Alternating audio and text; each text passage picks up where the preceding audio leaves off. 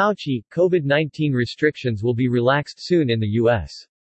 Along with predicting a delegation of COVID-19 powers to state and local authorities, Dr. Fauci also said there will also be more people making their own decisions on how they want to deal with the virus. In a latest interview, Dr. Anthony Fauci, the White House chief medical advisor, who has been often criticized for flip-flopping on COVID-19 rules, promised that the nationwide coronavirus curbs will be eased soon and due to the United States exiting the full-blown phase of the pandemic.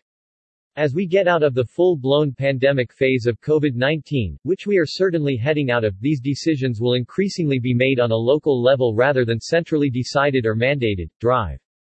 Fauci said. Dr. Fauci added that he hoped restrictions will soon be a thing of the past, and speculated that people will need booster doses of COVID-19 vaccines only every four or five years.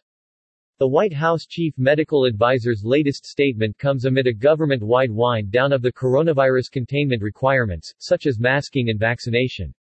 Along with predicting a delegation of COVID-19 powers to state and local authorities, Dr. Fauci also said there will also be more people making their own decisions on how they want to deal with the virus. Daily cases of COVID-19 have fallen in the USA since a record-breaking midwinter spike, yet even amid the surge in infections, the Biden administration began winding down its hardline COVID-19 policies. As cases climbed in late December, the U.S. Centers for Disease Control and Prevention CDC, shortened its recommended quarantine time from 10 days to 5 for those without symptoms.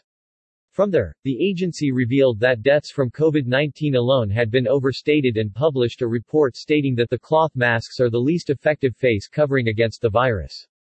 The U.S. Supreme Court in January also struck down Biden's vaccine mandate for private companies but allowed a mandate for healthcare workers to remain in place.